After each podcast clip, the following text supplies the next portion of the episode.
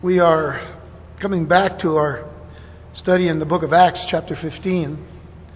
You'll notice that uh, our passage to study tonight, uh, today is verses 12 through 21. Uh, there's a little mistake in the bulletin. That was my, my mistake. I was actually looking ahead to next week and I put the wrong scriptures in. Uh, but this week is 12, verses 12 through 21. But our reading is different. The reading for this morning is found in Galatians chapter 2, verses 11 through 16. And uh, so, if you will, would you, if you can, please stand with us so we might read this passage together. And there is good reason why we're reading this particular passage today, and so uh, coincides with our study of Acts 15. Galatians 2, beginning with verse 11, let's read together and let's read aloud. Now, when Peter had come to Antioch, I withstood him to his face, because he was to be blamed. For before certain men came from James, he would eat with the Gentiles, but when they came, he withdrew and separated himself, fearing those who were of the circumcision. And the rest of the Jews also played the hypocrite with him, so that even Barnabas was carried away with their hypocrisy. But when I saw that they were not straightforward about the truth of the gospel, I said to Peter before them all, If you, being a Jew, live in the manner of Gentiles and not as the Jews, why do you compel Gentiles to live as Jews? We who are Jews by nature and not sinners of the Gentiles, knowing that a man is not justified by the works of the law, but by faith in Jesus Christ, even we have believed in Christ Jesus, that we might be justified by faith in Christ and not by the works of the law. For by the works of the law no flesh shall be justified. Shall we pray? Father, we give you thanks and we give you praise for the privilege of coming before your throne of grace this morning to obtain your mercy and your grace in our time of need.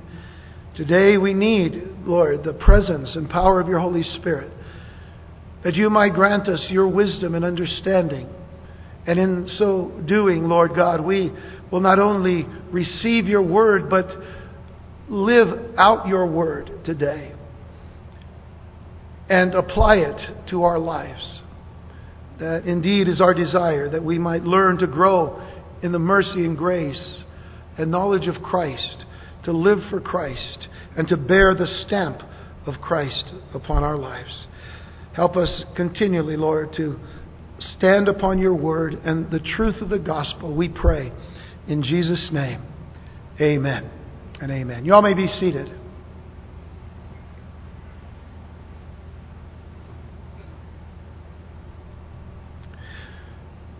In our last study, dealing with the early church's dispute in Acts 15 concerning the insistence of the legalistic believers to have Gentile converts be circumcised, we focused our attention on the question why is the truth of the gospel so important? And let me add another question why is the distinction between law and grace so theologically important? And why is it significant? When the issue was being disputed in the church of Antioch between the legalists and Paul and Barnabas, the church leaders decided to send Paul and Barnabas to Jerusalem that they might present these matters to the apostles and the elders there. Now, in Antioch, the dissension was initiated by this question in verse 1 of Acts 15.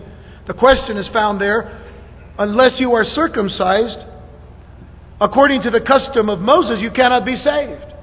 A question that, uh, or a statement, I should say, that, that, uh, that came from these men who came from Judea who were not authorized to teach.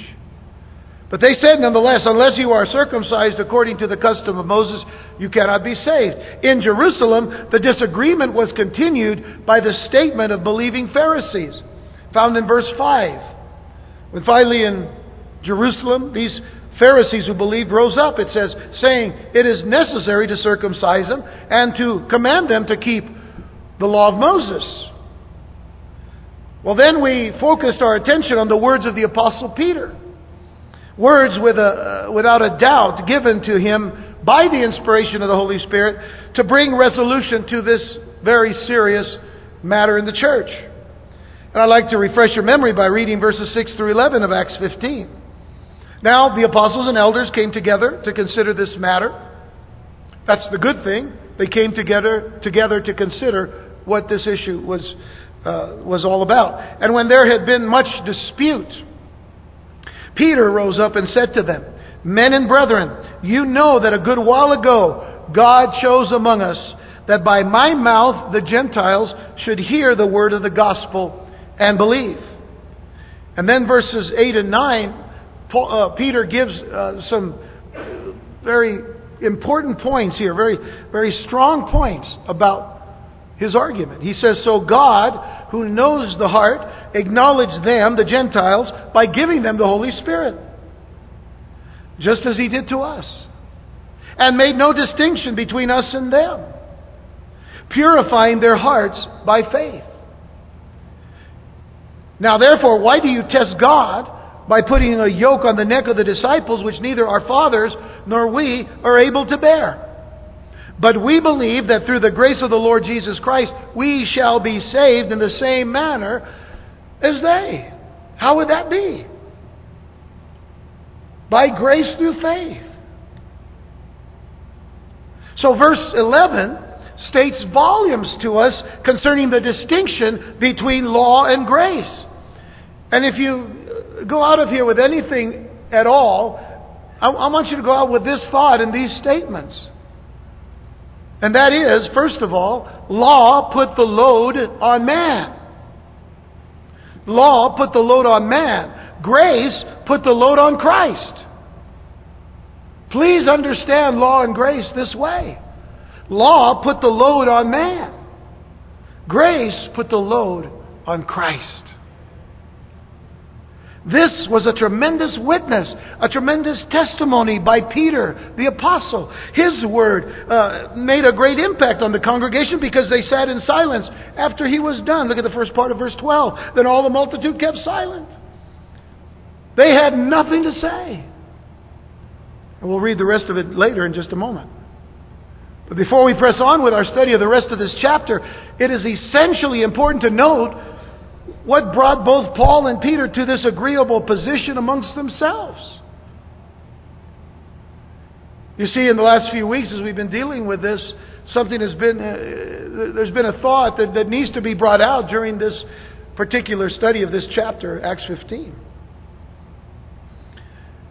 And that is that there was some conflict resolution needed to be settled between Peter and Paul before this Jerusalem council came about.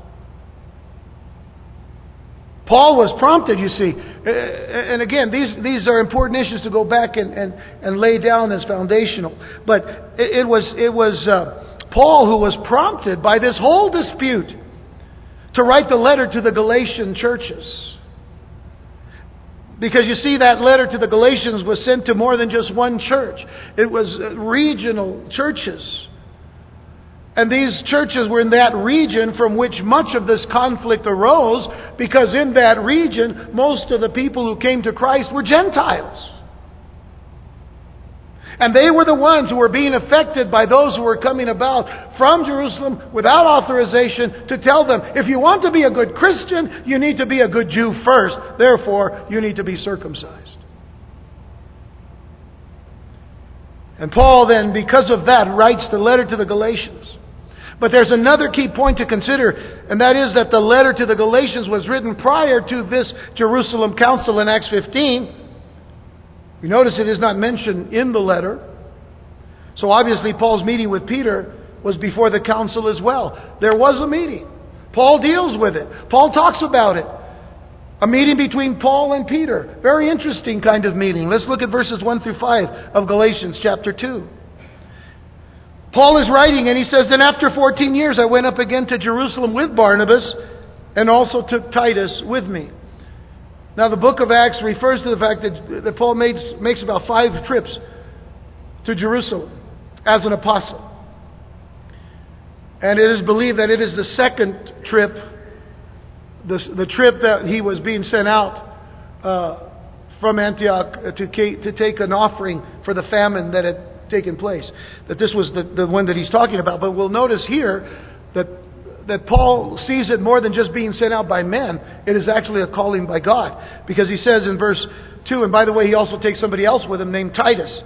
And in verse 2 he says, And I went up by revelation. Notice, not so much that man sent me, but I went up by revelation and communicated to them that gospel which I preached among the Gentiles, but privately to those who have reputation. In other words, I didn't go there just to, to tell them, you know, uh, just to defend my apostleship. He goes there and he says, May I take you all aside and tell you what I'm doing? Taking the leadership aside to let them know what his plan was, what he was doing, what he was called by God to do among the Gentiles.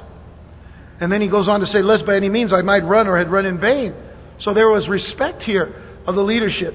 And then in verse 3 it says, Yet not even Titus, who was with me, being a Greek, which means he was a Gentile, was compelled to be circumcised. Not even Titus, who was with me, was compelled to be circumcised. And this occurred because of false brethren secretly brought in, who came in by stealth to spy out our liberty which we have in Christ Jesus that they might bring us into bondage. In other words, they came by stealth. You know, here they are, not so much that they're hiding in the bushes, but they come in with this uh, mask of, of, of, of, agreement, and yet inside they're saying, We're looking at what you're doing so that we can tell you, you need to get back to the law. But notice verse 5 To whom we did not yield submission, even for an hour, that the truth of the gospel might continue with you. So Paul was standing absolutely steadfast and firm because the truth of the gospel was at stake for the Galatians and for the entire Christian church. Another thing at stake before the legalists was his apostleship. So in verses 6 through 10 of Galatians 2, it says, But from those who seem to be something, whatever they were, it makes no difference to me. God shows personal favoritism to no man. For those who seemed to be something added nothing to me. But on the contrary, when they saw that the gospel for the uncircumcised, being the Gentiles, had been committed to me, as the gospel for the circumcised, being the Jews, was to Peter, for he who worked effectively in Peter for the apostleship to the circumcised also worked effectively in me toward the Gentiles. And when James, Cephas, and John, Cephas being Peter, when James, Cephas, and John, who seemed to be pillars, perceived the grace that had been given to me, they gave me and Barnabas the right hand of fellowship, that we should go to the Gentiles and they should uh, they to the circumcised. They desired only that we should remember the poor, the very thing which I also was eager to do. And so this statement was made to uh, substantiate, in essence, his apostleship, his calling. Not called by man, not called by groups of people, but called by God Himself as an apostle. But a significant problem arose now between Paul and Peter for conduct and behavior that threatened to compromise the gospel. And this is why we began with that reading today, which we're going to look at again here in just a moment, verse 11. Now, as we enter into this verse, we, we've already had this little bit of, of, of review from the first part of chapter 2. But then he says in verse 11, Now when Peter had come to Antioch, and we're not exactly sure what time that was or what, which exact uh, uh, visit that was. But Peter nonetheless had come to Antioch at a certain time. Paul says, I withstood him to his face. In other words, he got in Paul's face. Or I should say, Paul got in Peter's face because he was to be blamed. Now, literally, that says in the Greek, one who stood self condemned. Peter stood self condemned. He was to be blamed for this. He was to be called on the carpet for this. Notice verse 12 For before certain men came from James, he would eat with the Gentiles. But when they came, these certain men, who came, the Judaizers, the legalists, the ones who were determined to tell every Gentile that they needed to be circumcised by, uh, uh by, according to the law. But when they came, he withdrew and separated himself, got further away from the Gentiles, fearing those who were of the circumcision. This is Peter. Peter, who was baptized, filled with the Holy Spirit in Acts chapter 2. Bold and courageous to preach to his people the gospel of Jesus Christ, the cross, and saying, You put him on the cross, but he rose again from the dead. He fears those of the circumcision, draws away from the Gentiles. And the rest of the Jews, notice verse 13, the rest of the Jews also played the hypocrite rhythm. So that even Barnabas, Paul's companion, was carried away with their hypocrisy. How influential we can be, both either for good or for evil. But when I saw that they were not straightforward, about the truth of the gospel. I said to Peter before them all, folks, there are times when you pull a person aside, if they're going through some kind of a sin or some kind of an issue, that they need to be told, listen, you need, you need to correct this.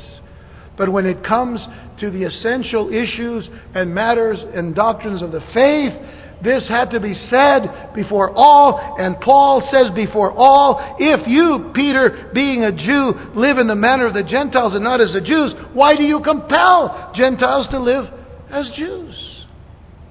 What is Paul telling him? By your very actions.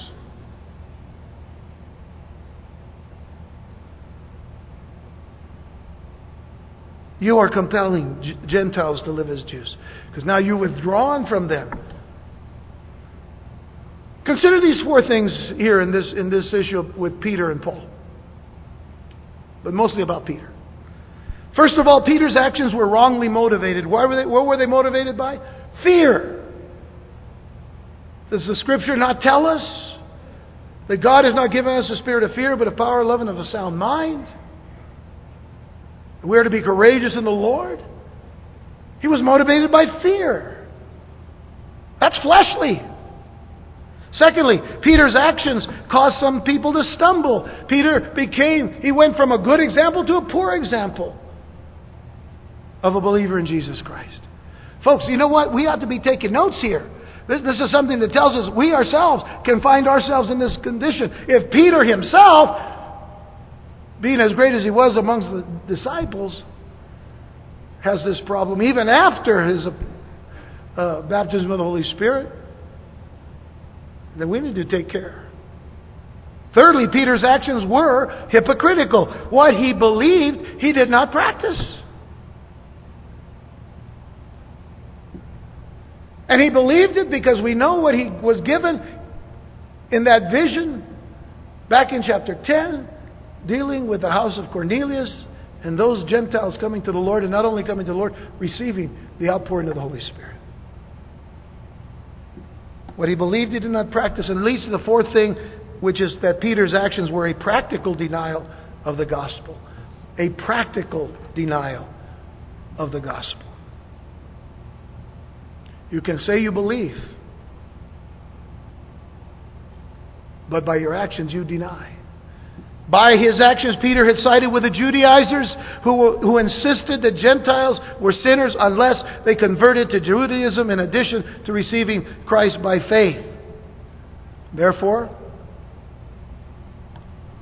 Paul, in his very strong language, says, Why do you, if you being a Jew live in the manner of the Gentiles, not as the Jews, why do you compel then, by your actions, why do you compel the Gentiles to live as Jews?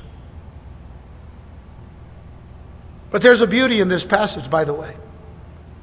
The beauty of this passage for the church is that conflict issues of great importance to the body of Christ can be resolved wisely and properly and lovingly and have beneficial ends because there would be great beneficial ends, which in this case eventually would help to shape the decision of the Jerusalem Council as much or more than any other.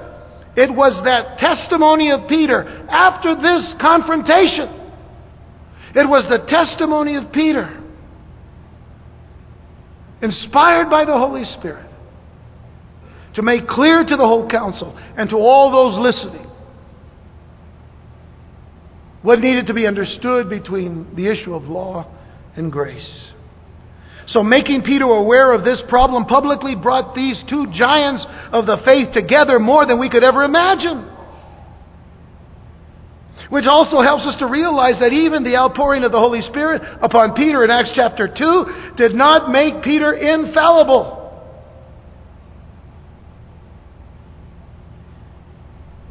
None of us are infallible. No one in flesh has ever been infallible except Jesus Christ. But that should be an encouragement to us that even if we fall, God will lift us up. And the beauty of this meeting here was not that all of a sudden Peter and Paul had this kind of sort of agreement, you know. I'm sure that Paul and Peter didn't say to each other, okay, you stay on that side of the world, we'll stay on this side of the world, we'll be fine. No. I believe. Uh, there are some, by the way, who believe that there was always this contention between them, but I don't believe that.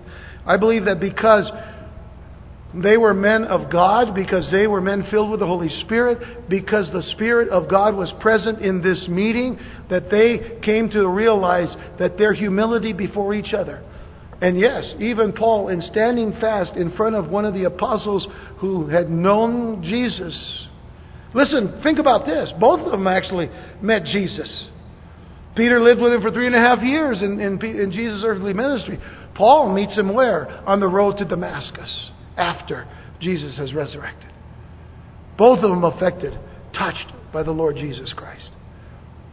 Both of them humble enough to love each other, humble enough to accept the callings given to each other, but, but steadfast enough to say we need to be on the same page when it comes to the truth of the gospel, and that not only what we believe, but how we live out the gospel. And so let's consider that decision now, going to our text. With all that in mind, that's important for us to come back to. We go to verse 12 now. Peter has spoken, and then all the multitude said, kept silent. And listened then to Barnabas and Paul, declaring how many miracles and wonders God had worked through them among the Gentiles. And after they had become silent, James answered, saying, and by the way, did you notice that they became silent again? That's saying something. That's saying, you know, they're listening and paying attention because the presence of God is among them. And after they had become silent, James answered, saying, Men and brethren, listen to me. I, I, you know, I have to, I, I, have to emphasize this because, you know, in church, I oftentimes wonder, you know, uh, what happens when you go out those doors. You hear all this stuff today, and I hope that it stays with you. But I oftentimes wonder if those doors become erasers, and you walk out and go, "How was church today?" Well, it was great. Well, what'd you learn? Something from the Bible. Something came to me, but uh, uh hold on. Uh, James is saying, "You guys listen to me." Listen. Simon has declared how God at the first visited the Gentiles to take out of them a people for his name, and with this the words of the prophets agree. Just as it is written, after this I will return and, I will, and we will rebuild the tabernacle of David, which has fallen down. I will rebuild its ruins, and I will set it up, so that the rest of mankind may seek the Lord, even all the Gentiles who are called by my name, says the Lord who does all these things. Quoting from Amos chapter 9, verses 11 and 12. And then he says, Known to God from eternity are all his works. What a wonderful statement for him to say about the sovereignty of God and about the, the, the, the, great attributes of God. Known to God from eternity are all his works. And then he goes on and says, Therefore I judge that we should not trouble those from among the Gentiles who are turning to God, but that we write to them to abstain from things polluted by idols, from sexual immorality, from things strangled, and from blood. For Moses has had throughout many generations those who preach him in every city, being read in the synagogues every Sabbath. So, whereas Peter had reviewed the past with the council, for when Peter spoke, he spoke dealing with the past, what had happened before. Paul and Barnabas reported on the present by telling the group all that God had done among the Gentiles through their witness. Now, Luke, the writer of the book of Acts, devoted only one sentence here to their report since they had already given many details in chapters 13 and 14. So, uh, this is just kind of a quick thing to say this is what they reported. But it was all already given to us, or at least a lot of it, in Acts 13 and 14. Now, the good thing is that Paul and Barnabas here in Jerusalem are quite respected by the church already. And so their testimony carried a great deal of weight. And we know this if you just go down to verse 25 for just a moment, because the letter that was written then by the Jerusalem church uh, to accompany Paul and Barnabas says in verse 25, It seemed good to us, being assembled with one accord, to send chosen men to you with our beloved Barnabas and Paul, men who have risked their lives for the name of our Lord Jesus Christ. Respected in the church of Jerusalem. Very important. So Paul and Barnabas emphasized the miracles that the Lord had enabled them to perform among the Gentiles. Miracles that were proof that God was working with them. You see, the early church had that as proof, just as uh, the close of the Gospel, uh, the Gospel of Mark, would encourage us to know that as the disciples went out preaching the gospel, that signs would accompany the preaching of the gospel. Mark 16:20. And they went out and preached everywhere, the Lord working with them and confirming the word throughout the, the accompanying signs. It closes with that thought. Amen. So, that's what Paul and Barnabas did. They just went on, went on and said, These are the things that God was doing among us as we were preaching the gospel of Jesus Christ. Now, going back here, Peter reviewed the past, Paul and Barnabas reported on the present, but now as James takes the floor and all are silent once again, James relates it all to the future past, present, future. And in verse 13, James, after they became silent, James said, Men and brethren, listen to me. Simon has declared how God at the first visited the Gentiles to take out of them a people for his name. And with this, the words of the prophets agree, just as it is written in Amos chapter 9 After this, I will return and will rebuild the tabernacle of David, which has fallen down. You see, Israel was starting to wane. And not too many more years would come before uh, Jerusalem itself would be destroyed and the Jews would be scattered throughout all the world. So they're still looking for the rebuilding of Israel. And, and so it says uh, in ver, uh, verse 16, I will rebuild its ruins, I will set it up, so that the rest of mankind may seek the Lord, even all the Gentiles who are called by my name says the Lord who does all these things, known to God from eternity are all his works. Now, this James was the half brother of Jesus and the writer of the epistle of James. It's important to note that he and his brothers, Jesus' other siblings, born to Mary and Joseph after the birth of Jesus, were not believers in Christ until after the resurrection. But now James did have strong leanings toward the law. And, and, and, and, you know, he does refer to the law ten times in his letter. But, but I'm here to tell you that uh, James, the, the, the, book of James, the letter of James, does belong in the New Testament. And, and it has a perspective that is necessary for us to understand, and actually for Jews to understand as well, between law and grace.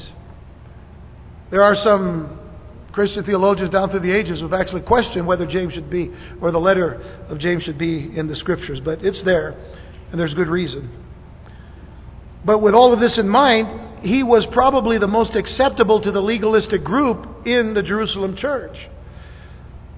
That's why it talks about those who came from Jerusalem and from James. Even though they weren't authorized to teach, they were spreading this false doctrine of legalism. But the central idea in James's statement is agreement. The central idea in his statement is harmony and accordance. Harmony and accordance. In other words, James expresses his full agreement with Peter that the Lord was saving Gentiles by grace. Now, I am sure that the legalists and the Judaizers were shocked to hear James call the saved Gentiles a people for his name, because that's what he calls them a people for his name, since they had carried, as Jews, that distinction for hundreds of years and not thousands of years. Think about this Deuteronomy 7, verse 6. For you are a holy people to the Lord your God. The Lord your God has chosen you to be a people for himself, speaking to the Israelites, a special treasure above all the peoples on the face of the earth. Deuteronomy 14, verse 2, exact same words. For you are a holy people to the Lord your God, and the Lord has chosen you to be a people for himself, a special treasure above all the peoples who are on the face of the earth. If that's not enough, Deuteronomy 28, verse 10 Then all the peoples of the earth shall see that you are called by the name of the Lord, and they shall be afraid of you. Those of you who are math buffs or number buffs, you'll notice Deuteronomy 7, 14, and 28. Okay, well, that's just, y'all are uh, who cares? Just math people understand what I'm talking about. Today, God is, by His grace, calling out a people, the church, from both Jews and Gentiles. And that word exists in our text in verse 14.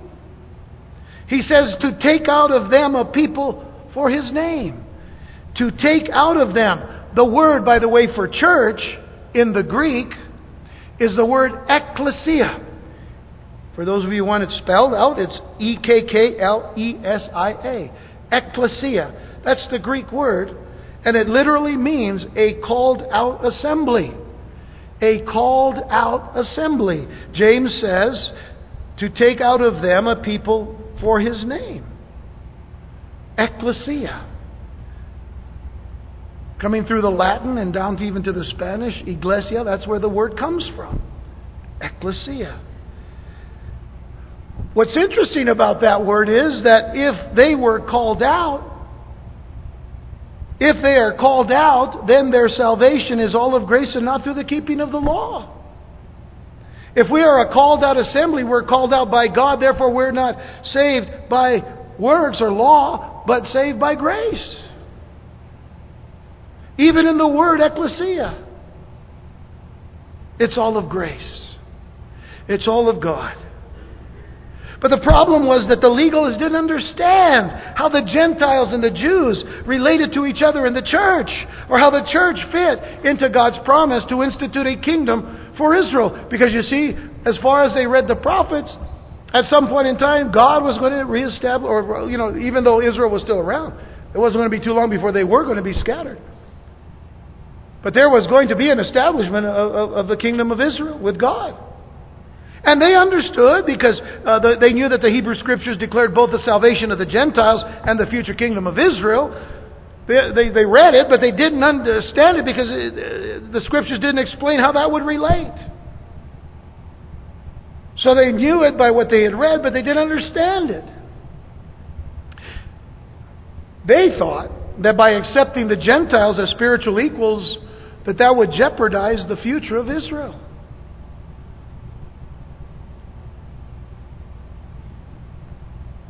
But of course, we, we, we have Paul's letters to the Ephesians and the Romans, which explain.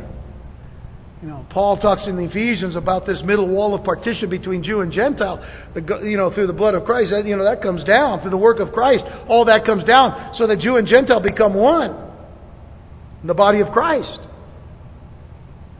Paul in the book of Romans explains the mystery of the body of Christ and the prophetic program of Israel and their relation in Romans chapters 9 through 11 of being grafted in.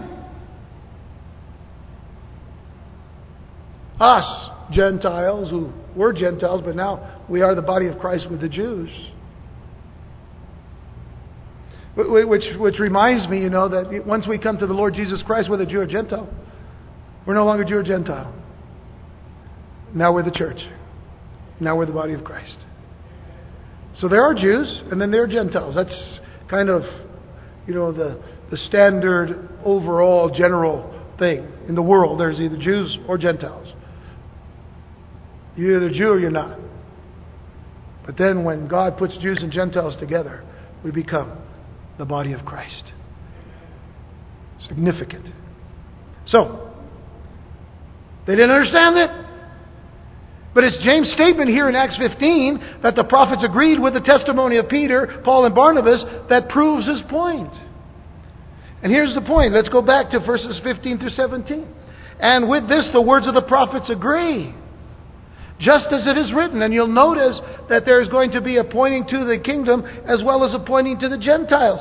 Notice, it says, After this I will return and will rebuild the tabernacle of David, which has fallen down. I will rebuild its ruins and I will set it up so that the rest of mankind may seek the Lord.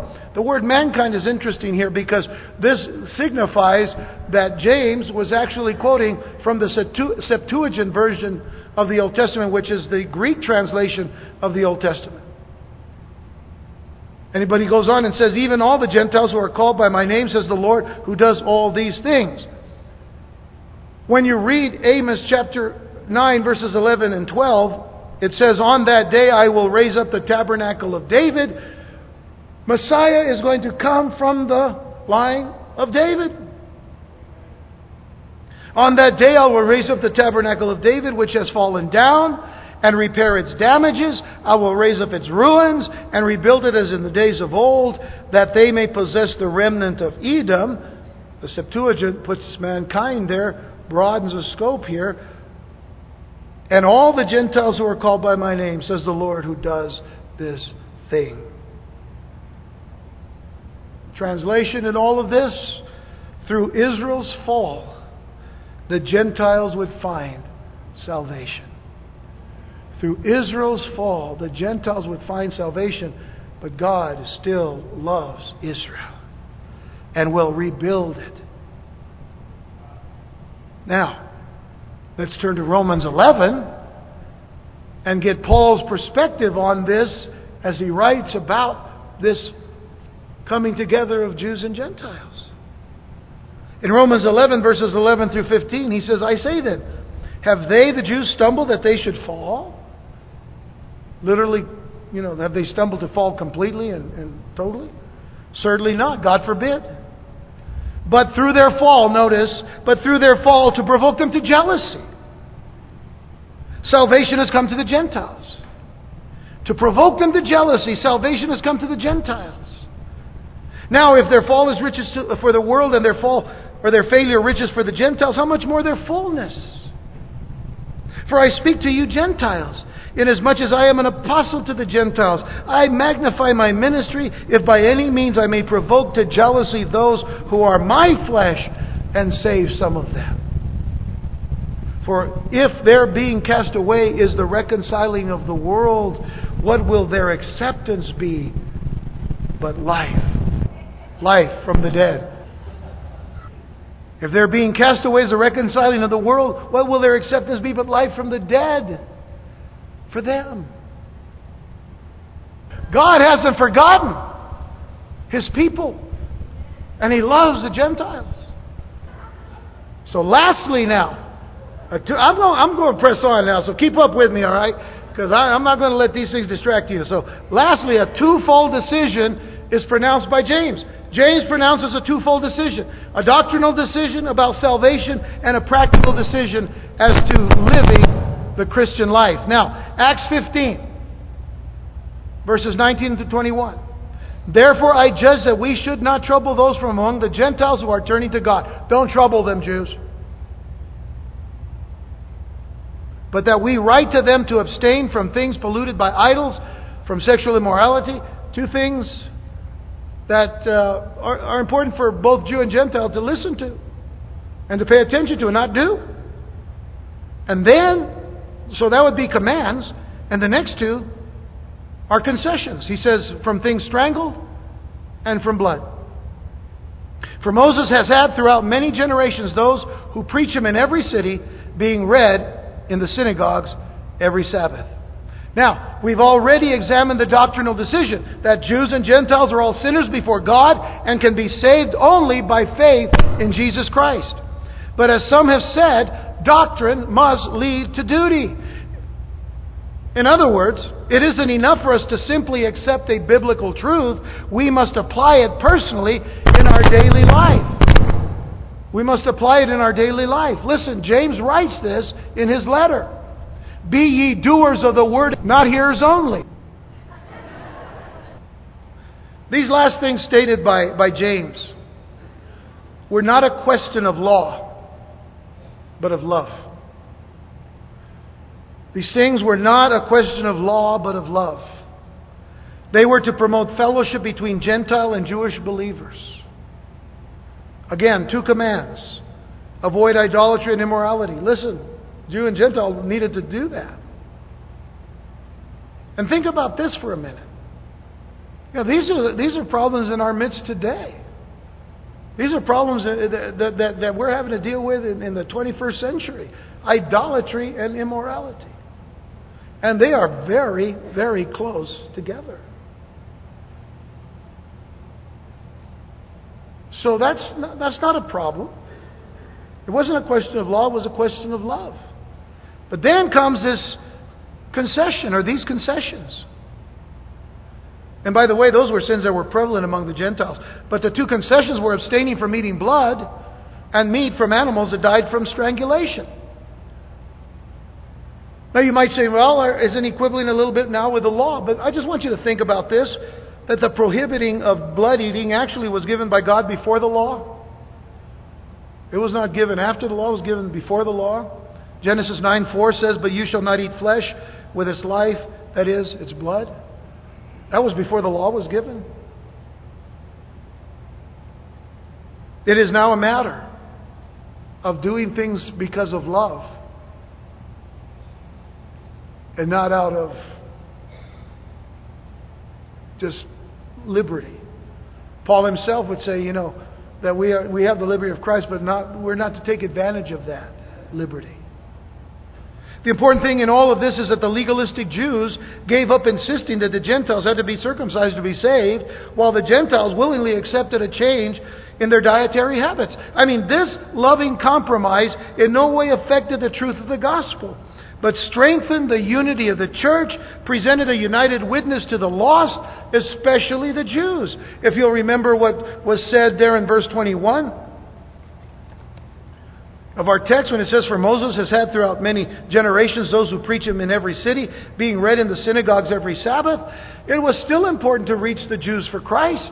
I mean, this was Paul's desire. Every time Paul went into a city that had a synagogue, where did he go first? He went to the Jew first. He went to the synagogue. So these were questions not of law, but a question of love. Can we fellowship? Can we work together for the common goal of bringing many into Christ, both Jew and Gentile? Do we have this unity in the church today? I hope we do. I hope we're building upon that unity. I think that Jesus Christ said it best, and we're going to close with this the words of Jesus in his high priestly prayer. In John 17, verses 20 through 23, Jesus said, I do not pray for these alone, speaking of his disciples. He says, but also for those who will, be, who will believe in me through their word. That's us. That's come all the way down to us through the preaching of the gospel that they all may be one as you, Father, are in me, and I in you, that they also may be one in us, that the world may believe that you sent me, and the glory which you gave me I have given them, that they may be one, just as we are one. I and them, and you and me, that they may be made perfect in one, and that the world may know that you have sent me and have loved them as you have loved me the issue of grace is the issue of love. To love God with all of our heart, soul, mind, and strength, to love one another as ourselves. To love each other in the love of Christ so that the world may know that we are His disciples. To love His Word and to love His truth and to love the truth of the gospel so much so that we do not vary from it at all. I'm sad to say that, that, that, that people are compromising the Word of God every day in our, in our 21st century here as we look to the day of the coming of Christ. And we cannot compromise the grace of God. And we cannot compromise the gospel of Jesus Christ. And we cannot compromise the means by which every person can be saved. That is, in the name of Jesus Christ in being able to say with our mouth and confess with our mouth the Lord Jesus and believe in our heart that He's risen from the dead. Because that's salvation. That's salvation. Shall we pray?